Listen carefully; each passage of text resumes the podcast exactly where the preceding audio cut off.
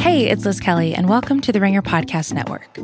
We hope The Ringer can provide you entertainment and companionship during this time, so as always, feel free to check out the ringer dot com, where we're still covering the latest in sports, pop culture, tech, and media, and The Ringer's YouTube channel can provide endless amounts of entertainment. You can find that at youtube.com slash The Ringer.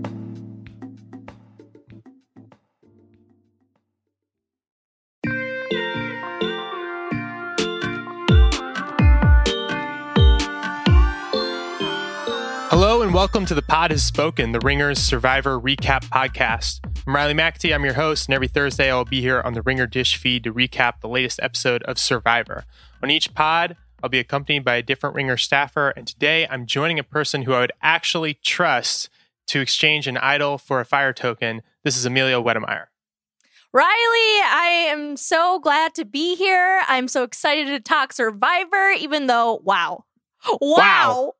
We have an iconic blindside and really just a fantastic episode to break down today. This was episode six of Winners at War. It was a double boot episode, so just a packed hour of television, forty-four minutes really. And uh, it resulted in Parvati and Sandra, two queens, going home. Ugh. Let's just get started. We'll jump right into our first segment, which we call Tribal Council. This is our instant reaction, breakdown, takeaways from the episode.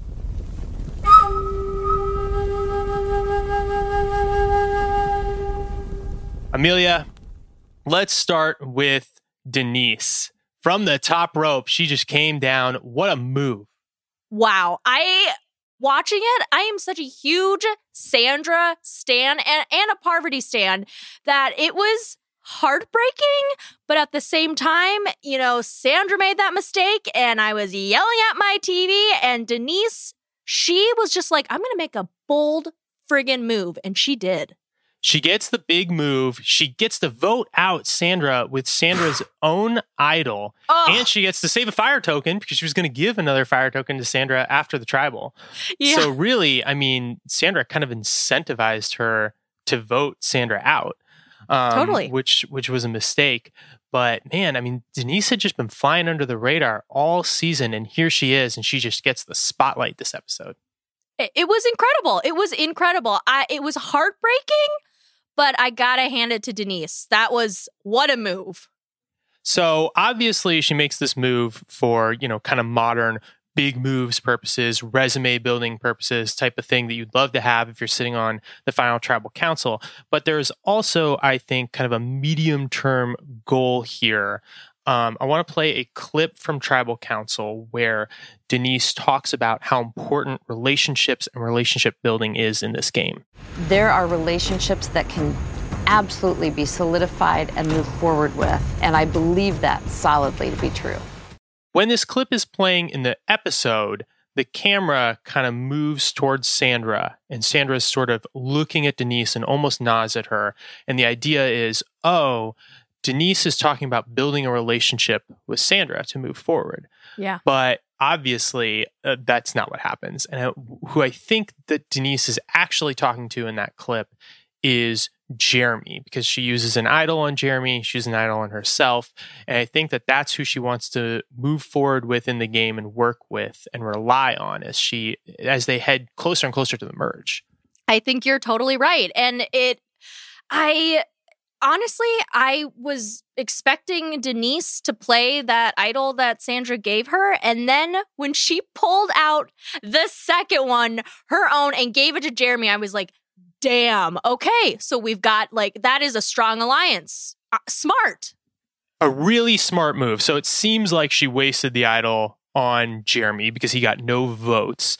But if Sandra or anybody on that tribe had thrown a vote on Jeremy just to make sure for idol purposes, what would have happened is it would have been a one one tie, Sandra and Jeremy, uh, and it would have gone to a revote, and surely the Decal three would have voted Jeremy out. And that's why this relationships clip is so important, because she's showing who she wants to work with in the game. Just the level of thinking and processing is great. It's great, and that's why it is an all-time iconic move, even though it breaks my heart. I I think I might have to stand Denise now. And I was so blindsided too. The best blindsided yeah. is the ones that like, they get you, you yes. know? And it was like, I was like, man, is Tony going home? And I was so nervous that Tony was going to go home. And then, oh man, I mean, it's, it's, you know, it's not any better. It might be worse, but wow, what a play. Yeah. Oh, oh. Yeah. Great, great stuff. So Sandra, uh, let's talk about her in this. I mean, her game is always, you know, Uh, if it's anybody but me, I'm good. You know, right. just as long as I get through one tribal council. This was a big theme from the previous episode, and she kind of broke that rule here. Yeah, you know, it's it's unfortunate. I don't know if she just hasn't been. Well, I guess she was on uh, last season as a, a mentor idol, but I. I don't know what's going on. I think maybe there's something that has to do with the way in which people are so obsessed with Survivor, and there are a lot of people who are incorrect, but they think that she doesn't necessarily deserve to have won twice, you know? And I think maybe she's kind of playing to that, and she's getting more aggressive. There's definitely a kind of a split in her career. Her first two yeah. seasons, Pearl Islands and Heroes versus Villains, she was much more laid back. Obviously, she could be a very loud personality, but yes. strategically in the game, not really making big moves. And then in Game Changers and now Winners at War, she played much harder. And both times she goes out, as she says on this episode, on day sixteen. Um, I don't think it's the wrong move to play hard, but clearly this move she miscalculated. Total. It was just, uh, it, I was literally yelling at my T V when she made that deal with Denise. I was like, no, no, don't do it. Because we can play out what would have happened too, right? So Denise was, I think, using her idol no matter what this episode. Yeah. She knew she was on the chopping block. Now, Sandra doesn't know that Denise has an idol. Right. But if what would have happened is if Sandra hangs on to her idol, Uh, when Denise played hers, Sandra would have immediately played that idol because it's not even good for another tribal council. Hers, right. unlike Denise's, expires. And so Sandra would have been safe. And, uh, you know, perhaps they revote if the votes are the same, and then it would have been Jeremy going home. Or, uh, you know, if somebody had thrown a vote somewhere else, if they targeted Tony or something, it could have been someone else. But it definitely wouldn't have been Sandra. She has an idol. Right. It was just... Uh, and I hate to say it, but it was just an all-time dumb move. It was really bad. And I think that um, what's also rough about it that I noticed is this kind of happened last season on Island of the Idols, which, you know, Sandra was a mentor on, as you noted. Mm-hmm. Um, Dean and Kelly had a similar exchange where Kelly had this idol that was expiring. She gave it to Dean and she saved him at a tribal. And then the very next tribal, uh, Dean was part of a plan to vote out Kelly. And so it's just, if you're playing on Modern Survivor now, giving somebody an idol doesn't buy their loyalty, it doesn't buy their vote, it doesn't buy you jack, squat, just don't do it. Hang on to those things. Se- Seriously, it's crazy. It is just crazy. As someone who is an old school fan, it's it's hard for me to see how fast this game is being played in, on Modern Survivor, but that I that's just how it goes, you know? It's changed a lot. And let's let's talk about the old schoolers here, because we now have in a row Ethan, uh, Tyson, Rob, uh, and then Parvati and Sandra in the same episode. We'll talk about Parvati, but man, the old schoolers have been decimated. It is heartbreaking. I am heartbroken. Oh my God. It, it's... Whew. It just as, you know, I was into Survivor for the first like five, ten seasons, and then I kind of fell off, and I've recently come back. It's been amazing, and I'm revisiting old seasons. Um, it's just, it's hard because you really start to love these characters, especially the old school players, and it's just to see them go out one by one is just, it's heartbreaking. It's heartbreaking. Yeah, I, I, I think that that's a very common way to watch Survivor, because I have a similar maybe like eight to ten season gap where I was in college and I wasn't watching, yeah. and then I came back to it later. So I'm I'm pretty familiar with the new school players. Um, I'm pretty familiar, obviously, with the old school players who we just love. Oh. And then it's the middle schoolers that I'm really not. I'm like, oh, I don't really know that much. I honestly don't know that much about Denise. I haven't seen her season. And so, Same. uh, you know, now I'm very familiar with her. I'm like, holy shit, she came to play. Yes, she did. Um, but yeah, as far as the true, in my mind, old schoolers. These are people who played before Heroes versus Villains, the twentieth yeah. season, ten years ago, which marks the exact midway point of where we are in Survivor right now. Ugh. And there's only one left, and it's Yul. It's, oh my God, you just, you really hate to see it. You hate to see them all out there scrambling on Edge of Extinction. But I guess if there, you know, is one person to be left, it Yul's, Yul's a good person to, to have, you know? He's a great player. We didn't yeah. get a lot of him this episode, but I'm so excited to see what he does going forward. And the one silver lining to this Edge of Extinction twist, which I'm very skeptical of, uh, is that one of these old schoolers will basically come back into the game. Uh, Unless it's Natalie, I guess. It very well could be Natalie. I guess I shouldn't uh, get ahead of myself here, but there's a very good chance we'll get a Tyson or a Rob or, I mean, who knows? You know, it could be Amber, it could be Ethan, it could be anybody that comes yeah. back. Oh, God. I, I gotta say, though, the one player, if I'm picking one player, I don't think will come back. I can't imagine Sandra winning a challenge to come back. I, well, we talked about it. You know, she is the bench queen.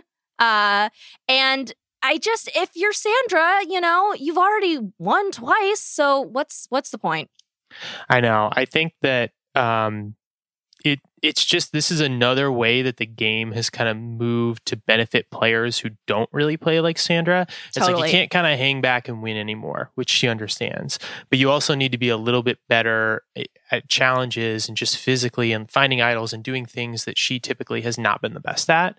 Um, she did find an idol in Heroes versus Villains. I think that might be her only her only idol find. But and uh, what a great find that was. That was a good one. Um But yeah, I mean, it just rewards a different kind of player now. And this is how where like Edge of Extinction is sort of a dead end for Sandra in a way. It's not for a player who, you know, is much more able to compete physically. Totally. Totally. Let's also talk about Parvati. Uh, Amelia, I wanted to ask you, do you think that Parvati had any chance to make this vote go any differently? I think, in you know, they were kind of playing it up on the episode, given the fact that, you know, Parvati is a very flirty player. She uses that to her advantage. You know, it's pretty much how she won her her season and how she got so far on uh, Heroes versus Villains. And it's it's a great strategy. She does it perfectly, and she. I feel like they, at least they wanted us to believe that she really had a chance to sway Nick because he had this huge crush on her. And I don't know if that's just good editing or if he really, you know, thought about swaying over to her side because he he's clearly in love with her. Yeah, I think that they've done a good job of showing kind of the evolution of Parvati's game, which, yes. you know, she's she's married now. She's not going to be, uh, you know, flirting with guys the same way that she was, but she's still a very charming, likable person. And that goes a really long way on Survivor. It just wasn't enough in this episode, though, because she's playing with a bunch of guys who are really good. I mean, Nick might want to play with Parvati and love, have loved watching Parvati in yeah. the past, but he knows the best move for him is to stick with his guys and not flip at that point. Totally. And again, you know, like you said, we're seeing this kind of a new era of Survivor, and it, it, we're pushing out the old players, and it's just like, I'm not ready to give them up. I know, I know. It's so rough because I really, I wanted Parvati and Sandra to make the merge, and, which is where I feel the game like really begins. Totally. Um, and it's just so tough to see them both go in the same episode. I mean, brutal. Just, just heartbreaking. Yeah. So let's kind of zoom out a little bit and talk about the game. There is an audio clip I want to play, and I want to talk about threats versus non-threats, which has been a major theme on this season. Uh, so let's play this clip of Sandra at Tribal Council talking about who's a threat, who's a non-threat, and how they know who's what. Sandra, you have twenty winners. How can you not have twenty threats? I believe the ones that know their threats, like Boston Rob, Tyson, Parvati, myself, Kim, Jeremy, and Tony, you know these people are huge threats versus the ones that we feel are not a threat, like a Nick or a Michelle or a Denise. We all know it. All right, so in this clip, she's kind of like, you know, you have Rob and Parvati and her, uh, Tony and um, Kim, and they're the big threats. And, you know, oh, somebody like a Denise or a Michelle or an Adam, they're like not threats. And I kind of, am not sure if I really buy this anymore, because all of the threats are going home and all of the non-threats are the ones who are actually moving forward in the game. Totally. It's, you know, it changes. This game, again, not to bring up the old school, new new school, but I feel like new school, they're just so fast and the game is so fast now that you could be a threat one day and a non-threat the next day. It's, you just really have to keep on your toes because the gameplay is just, it's so fast that there isn't really a way to stay either a threat or a non-threat. And there's a balance to strike too, right? Because if you're totally. if you're such a non-threat, you become a goat, not the goat. You become a goat that just gets taken to final tribal council, who's who yep. you know won't get any votes. If you're too big of a threat, you obviously get targeted and you go home. And I think a lot of these new school players have shown that they're pretty good at kind of towing the line, finding the balance between playing the game but not playing too hard, and not just hanging back and not playing at all.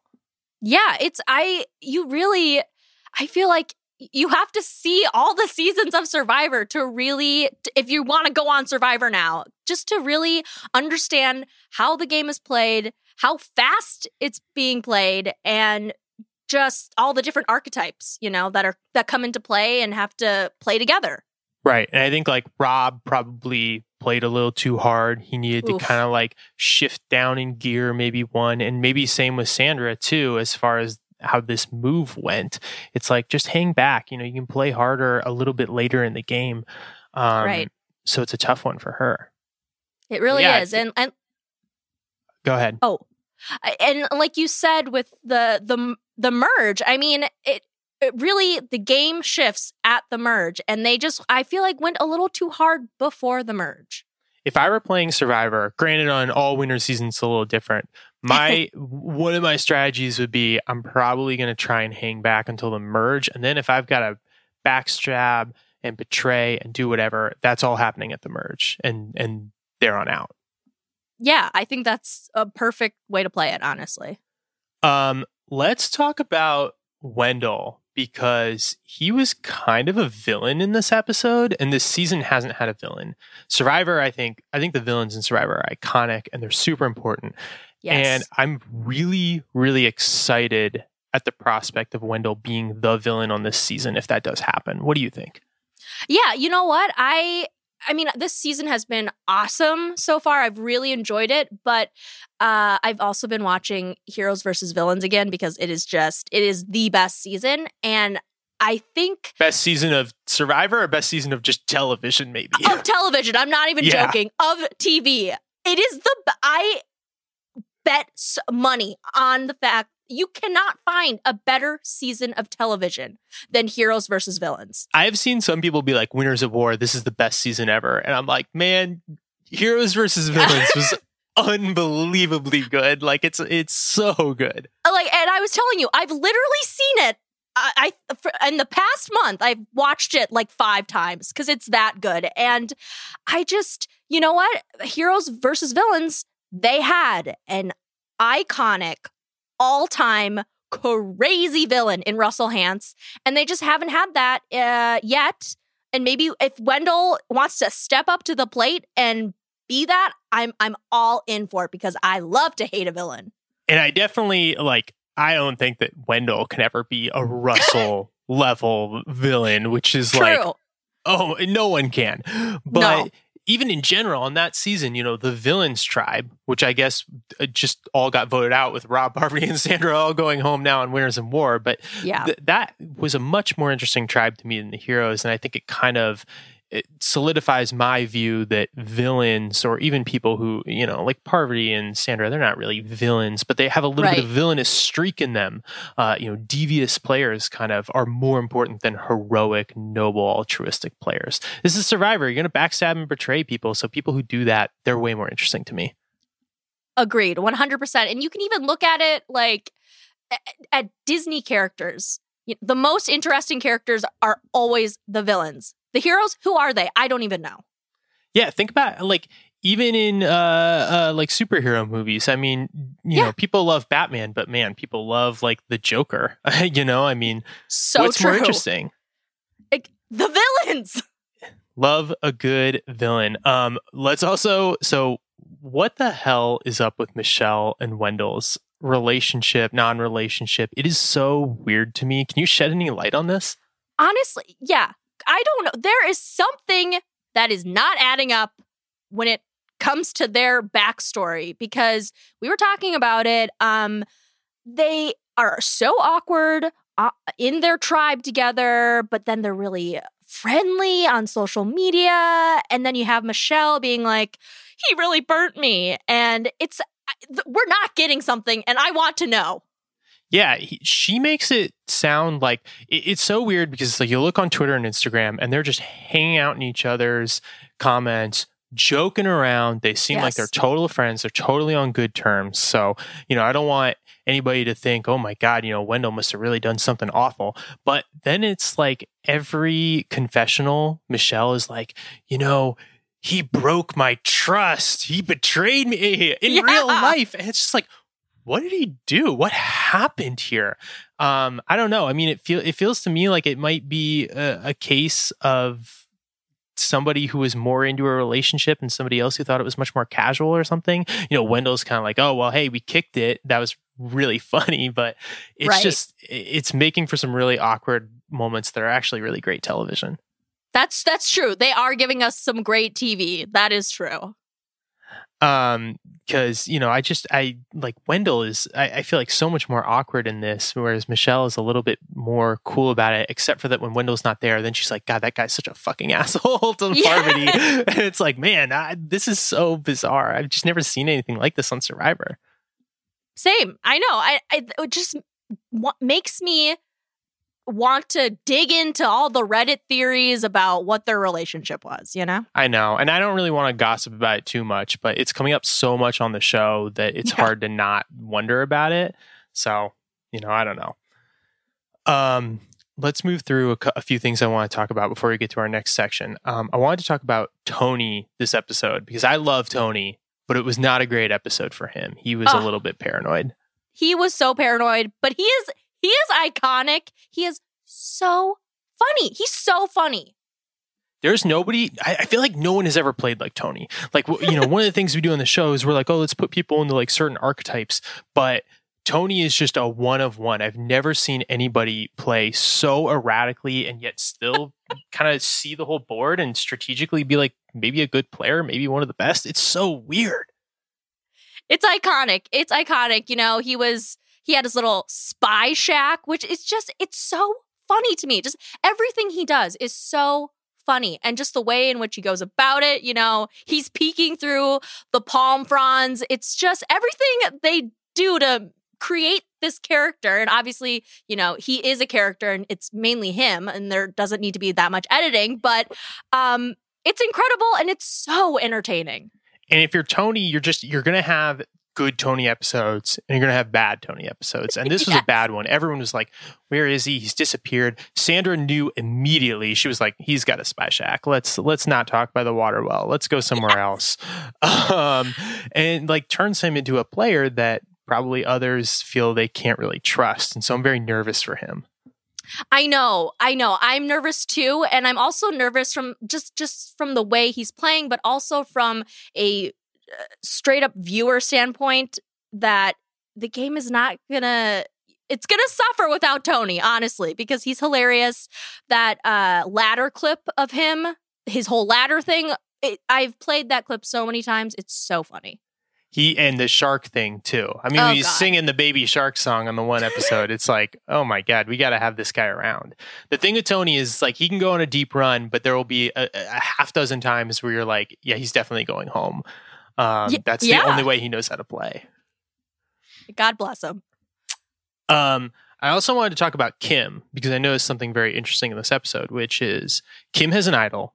She knew that the votes were going on Denise from her alliance. So when Denise used her idol, I was surprised that Kim didn't respond by using the idol on herself too. So she must have been comfortable enough with Denise and Jeremy to know that if they were targeting someone else, it had to have been Tony or Sandra. It wasn't her. And I find that really interesting. And I wonder if there is a little bit more going on in that tribe with Kim's position in it than we've really been shown. Yeah, you bring up a great point. That is definitely something we didn't see a bunch of, but it's it's there. And I don't know if maybe there's some kind of a new school thing going on or just, I don't know. It's it's very interesting because if I were her, I would have been like, yeah, I'm playing it right now. You know? They, yeah, they did. They showed her to be the swing vote on the previous episode. She was like, oh, I might be the swing vote, but they didn't return to that on this episode. She seemed like she was good with Tony and Sandra. And if it had been me, well, I mean, I guess maybe I'm a little bit of a paranoid person. I feel like if one thing goes slightly sideways at Tribal, I would instantly use my idol. I'd be using those things so much more than I would yes. need to. I'd probably misuse them. Um, but she, it was a very impressive move for her to just stone cold sit there and not use it. That I think no one's talking about. Yeah, it was a bold move. Good. For, and, and like you said, it got overshadowed by uh, Denise's bold move. So, and it's nice to see Kim, who is pl- so on the outs early in the season, oh. kind of work her way back into the game. Totally. Totally. Um, One other thing that came up on this episode that was very interesting to me was fire tokens. They were bartered in both tribal councils, uh, became a big thing. And then we also had Tyson uh, using his fire tokens to buy peanut butter, which is classic. And I guess let's do a little check-in on fire tokens. Do we think they're good or bad for the game? This is the first season we've had them. Um, they're starting to get interesting. Right. Yeah. And that's, you know, when they were first introduced, I was like, okay, what are these? And the first few episodes, it was like, okay, clearly these people want them. I get it. And there were very funny memes on Reddit, whatnot. Um, and finally, I think they're really starting to come into play. And now it's exciting because it's like this, like you said, it's a whole new element to the game. And and people are really using them, which is great. And I wasn't that into them when they were tied so heavily to the Edge of Extinction twist. But yeah. when it's, hey, you know, I'll vote differently if you give me X number of fire tokens, now that adds a layer of complexity to the game that I'm actually really interested in. Totally, totally. And I just, I love that Tyson was like, you know what? I'm, I'm not going to sit around and maybe buy an idol. I'm going to use it for some goddamn peanut butter. That was iconic. Him being like, ah, these these fools don't understand the benefit of peanut butter, but I'm not a fool. As he's sitting there in his underwear with a shell, scooping out yeah. tablespoons of peanut butter. It was like, really, dude? You could have bought an advantage in a challenge. Oh, that was so funny. He's he's another great, hilarious player. And you know what? Yeah. Go scoop your little uh, shell with the peanut butter. Uh, why not? Tyson's a very smart player. He's also very good in challenges. He's high up on my list of the players who could return from the Edge of Extinction. So if he thinks peanut butter will help him, I'm not going to question it. But man, it was very funny. It really was. And uh, also, when we're talking about fire tokens, Michelle now has four of them. Parvati had four, but she used one on the idol nullifier that was uh, useless for her. Um Ugh. I wonder what happened to that idol nullifier. I'm assuming she took it with her to the Edge of Extinction. It would have been cool if she'd given it to Michelle, but they didn't show us that. So I'm assuming that didn't happen. But anyways, the reason four fire tokens is important is that four fire tokens is what a player needs to buy an advantage in a challenge, um, at least based on the menus that we saw at the beginning of the game. Yeah, I... You know, it, it'll be interesting, I think, in the coming episodes to really, like, we've just got the tip of the fire token iceberg, so to speak. And now I think people are really going to use them. And I'm excited to see what Michelle does with them because, and we were talking about this a little bit before, but, you know, she's on this new tribe with three guys who are uh, in an alliance. So. Right. She, Yeah, she doesn't have anywhere to go, really. If that tribe before goes to tribal, Michelle basically has no way out, um, except for that maybe she could buy something with fire tokens. I don't yeah. know. It's unclear. But having four of them does give her power in this game that we've really never seen before. So I'm kind of excited to see it. And I'm also excited to see if the prices for stuff and the options of things that they can buy will change at the merge. Because, you know, we've kind of seen where players are like, you know, we don't know what will happen with these fire tokens, so they don't seem to be too into the advantage menu. I think that there's something else that will be at play. I'm so excited. Let's move on to our next segment. This is the archetype breakdown. This is where we kind of talk about a strategic way for players to make it through the game, a kind of lane that they can take up as they try and win the game. So this week, I want to spotlight what I'm going to call the front stabber. Um, this is a person who kind of is playing a very cutthroat game. Maybe they bounce from alliance to alliance, but it's defined by betraying your allies. And it comes from this clip of Wendell at Tribal Council where he says that this is how he wants to play. So let's just roll that clip right now. I think this is the season of pre-existing friendships and relationships where people are like very cutthroat in the game, and then outside the game you shake hands and it's cool. With me, I came into this game trying to compartmentalize things. Look, I'm going to do whatever it takes in this game to win two million dollars. I'll stab everyone in the back. I'll stab them in the front. So you can hear Wendell say it there. Now, as he also specifies in that tribal, he has not actually started playing that way yet. He really hasn't betrayed anybody yet. But this idea that, you know, you can go around and make the big moves of betrayal, but somehow not become a target or get the bitter jury or whatever, that's a very like modern idea. And I don't know if it'll work. I, I hope Wendell tries it out, but you know, it's, it's interesting. Yeah. Why not? I mean, I, as someone who wants a villain right now, do it. Wendell, God damn it, I want it. Um, I will say this. If I were ever on Survivor, I don't think I could do this. It's just too risky. I'm sorry. It's too risky. So I think if there is somebody who stabbed anyone else in the front this episode, it's clearly Denise, though it's Sandra, who she'd really only worked with, not at all. You know, this is their first tribal council together, the two of them.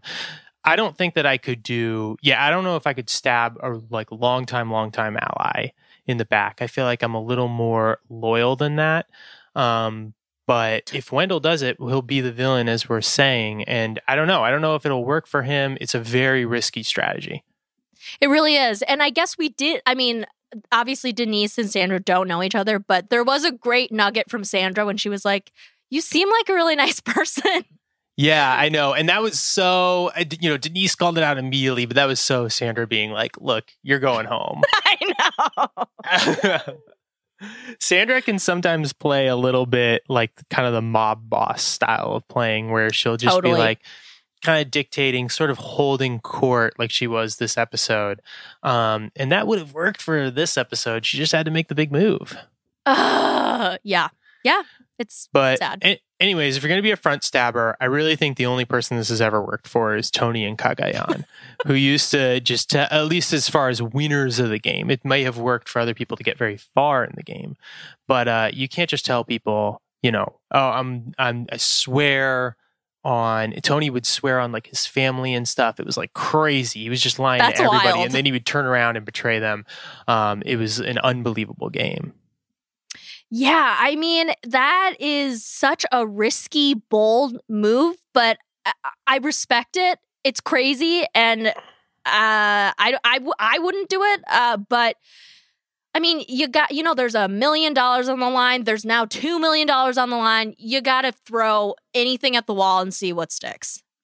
Right, and I think that we'll see a lot more, like not just blindsides, but true betrayals once we hit the merge and people start really ramping up their game.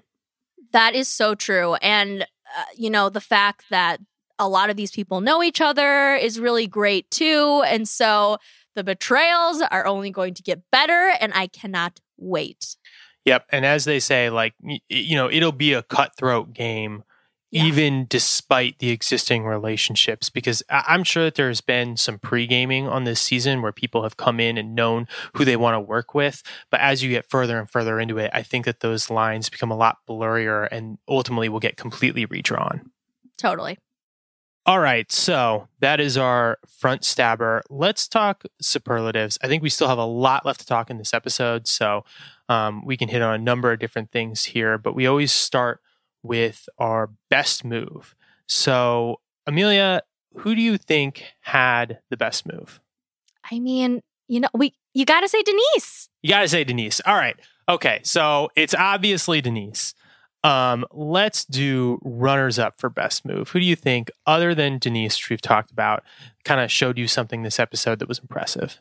Right. I would say, you know, Nick just staying with his threesome alliance with Wendell and Yul and not being swayed by the flirt that is Parvati. And, you know, maybe it was editing like we talked about, or uh, but I do think he he was maybe considering it. He really has a huge crush on her. So honestly, that was good for him for sticking true to his uh, threesome alliance.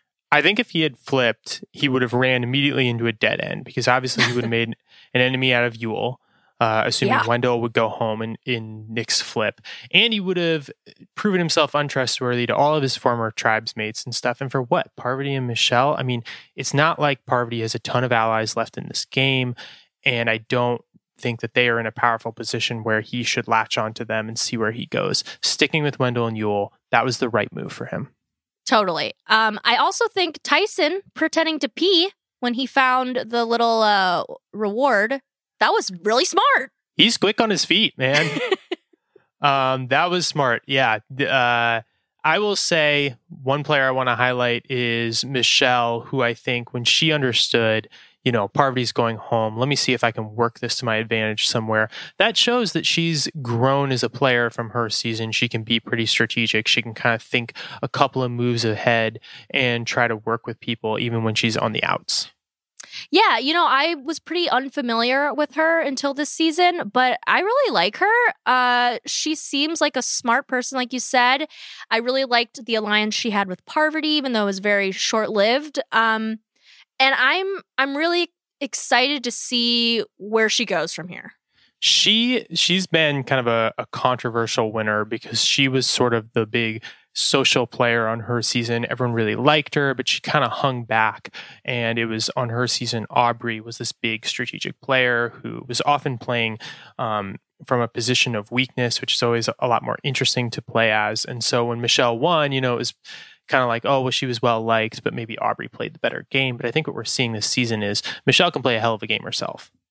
Totally, totally. And I respect it, and I, I'm rooting for her, honestly. I'm rooting for her, too. I, I'm a big Michelle fan. That hasn't always been, uh, like, so uh, mainstream in Survivor kind of fandom. A lot of people have been very mixed on Michelle, but I've always defended her. Um, let's talk, let's flip gears. Let's talk worst moves. I think similarly, we have to agree. Sandra made the worst move in this episode, tragically. Ugh, it, it killed me. It kills me to say that because she is my queen. Um, but yeah, that was it, that was dumb. There was no reason. I just don't know what she was trying to gain by building a relationship with Denise. I mean, maybe you get something there, but it feels like that was a time to play it safer. Hold on to your idol, you know, keep the numbers. She could have really gone to the merge or gone far in the game, and instead, out. It was so risky. And my good friend, Alex Sink, shout out to you, Alex. He was talking about how Sandra was saying that she was fire token hungry. And this, I guess he recently watched uh, um, her season of Pearl Islands, which I have to.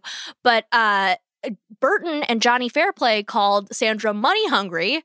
And so I, I feel like whether it was deliberate or not, um, there, that was kind of a callback, you know? She she got a little too greedy for the fire tokens, which is just really upsetting.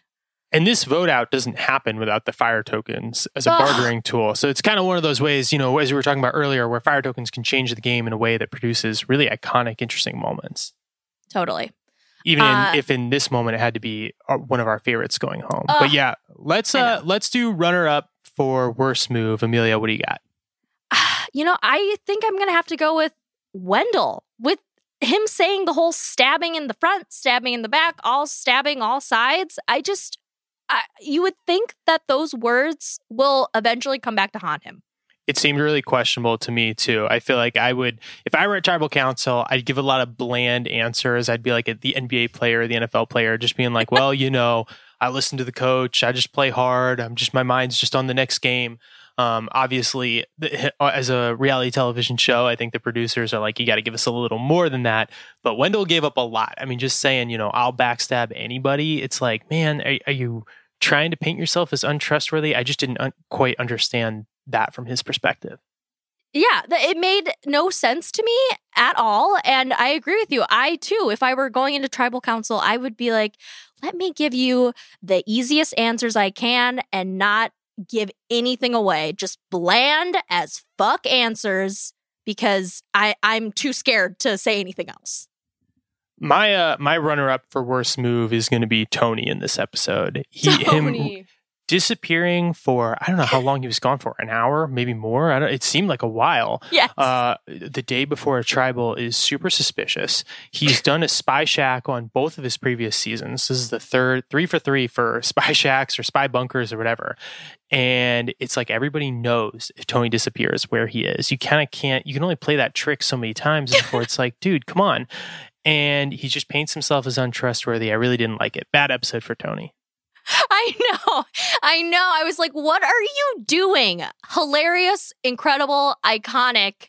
I will save so many screenshots, but just what were you thinking? The first time he did it on Cagayan, it was like, this is genius. Why has no one ever thought that I should be trying a lot harder to eavesdrop on people? That's the best way to get information. But now yeah. It's like you have to evolve your game. He had done such a good job through the first few episodes of settling down, playing it cool. And now it's like he's getting into wild Tony er- territory again. And I don't think that'll work on Winners at War. I think his game will really be determined on if he can settle himself down and take his game into a, into a different direction than he has before.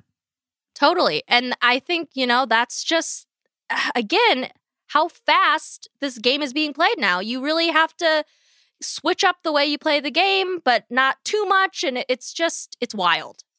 Um, all right, let's do our final superlatives. These are our frontrunners to win. Obviously, it's still pretty early. Even if we're going into Final twelve, we know that there are people who will re-enter the game. We're not even at the merge yet. But, Amelia, who has shown you something this episode that you think is in a really good position going forward? You know, I am pretty new to Sophie, but the way in which she played in the challenge, and I, I love the challenges. I don't know why. I just think they're fun. It's like a sporting event. It's fun to cheer people on. There's a lot of adrenaline. Um, I know you're not the biggest fan of the challenges. I kind of, that's where I sort of pull up my phone a little bit. Granted, oh. This was a good one with Wendell being like, watch this, Jeff, as he immediately fell on the ball. I was like, oh, man, come on, man. And uh, Sophie was great in this challenge. She was so good. And, you know, she is strategic, as we saw earlier um, when she had the whole, like, you don't give it to the devil. You don't make deals with the devil. But now we're seeing her in this challenge, and she's a threat in challenges. And I didn't know that. And I think that's great. And I that definitely shot her up in my rankings.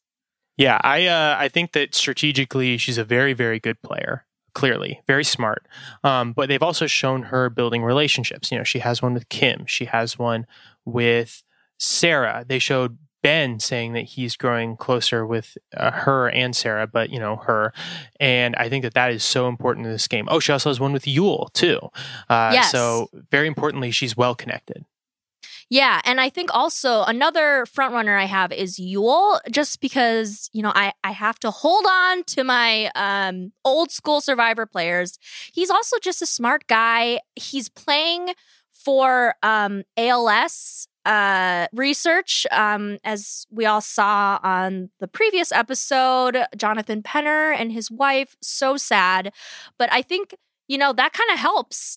In the end, you know, when you're standing in front of a jury and you're like, well, I'm not going to take the money. I'm going to donate it. Like, that's that would sway me. He's got a great story. Um, and he has, obviously, he is one of the better strategic players. And I was actually surprised that we got so little of him this episode. You know, he didn't have a confessional, even though his tribe went to tribal. Um, but I do think he's well positioned going into the merge, too. Totally. Um, all right, I will do my front runner to win, which is, I I guess not the front runner, but somebody who definitely shot my rankings this week is Denise, because she is somebody I'm a little bit less familiar with um, and hadn't really thought about much because she had been so under the radar. But with that move, she really showed that she understands how to play the modern game of Survivor, understands when to take her shots. She's going to have a great resume going forward. I do think that she's well positioned with somebody like Jeremy. Um, we know that she can work with Adam a little bit. I think that she might be able to work with Ben a little bit. So there's a lot of connections there for her. Now, she did burn uh, you know, her immunity idol, the Burning Sanders idol doesn't really matter because that one was going to expire anyways. And she did raise her threat level, but overall, good episode for Denise. Great episode for Denise. You know, as much as it pained me and killed me to have her, you know, use Sandra's idol against Sandra, I, I mean, I think we have no choice but to stand because that was an incredible move. That was iconic. Iconic, yes. We truly have no choice but to stand. um, all right. I think that that will do it for us today. Amelia, thank you so much for coming on. Thank you so much. This has been great. I love talking Survivor with you. Uh, A great episode. Thank you for listening to The Pod Has Spoken. I'm Riley McTee. That's Amelia Wedemeyer. Isaac Lee is our producer. I'll be back here on the Ringer Dish feed next Thursday. See you then.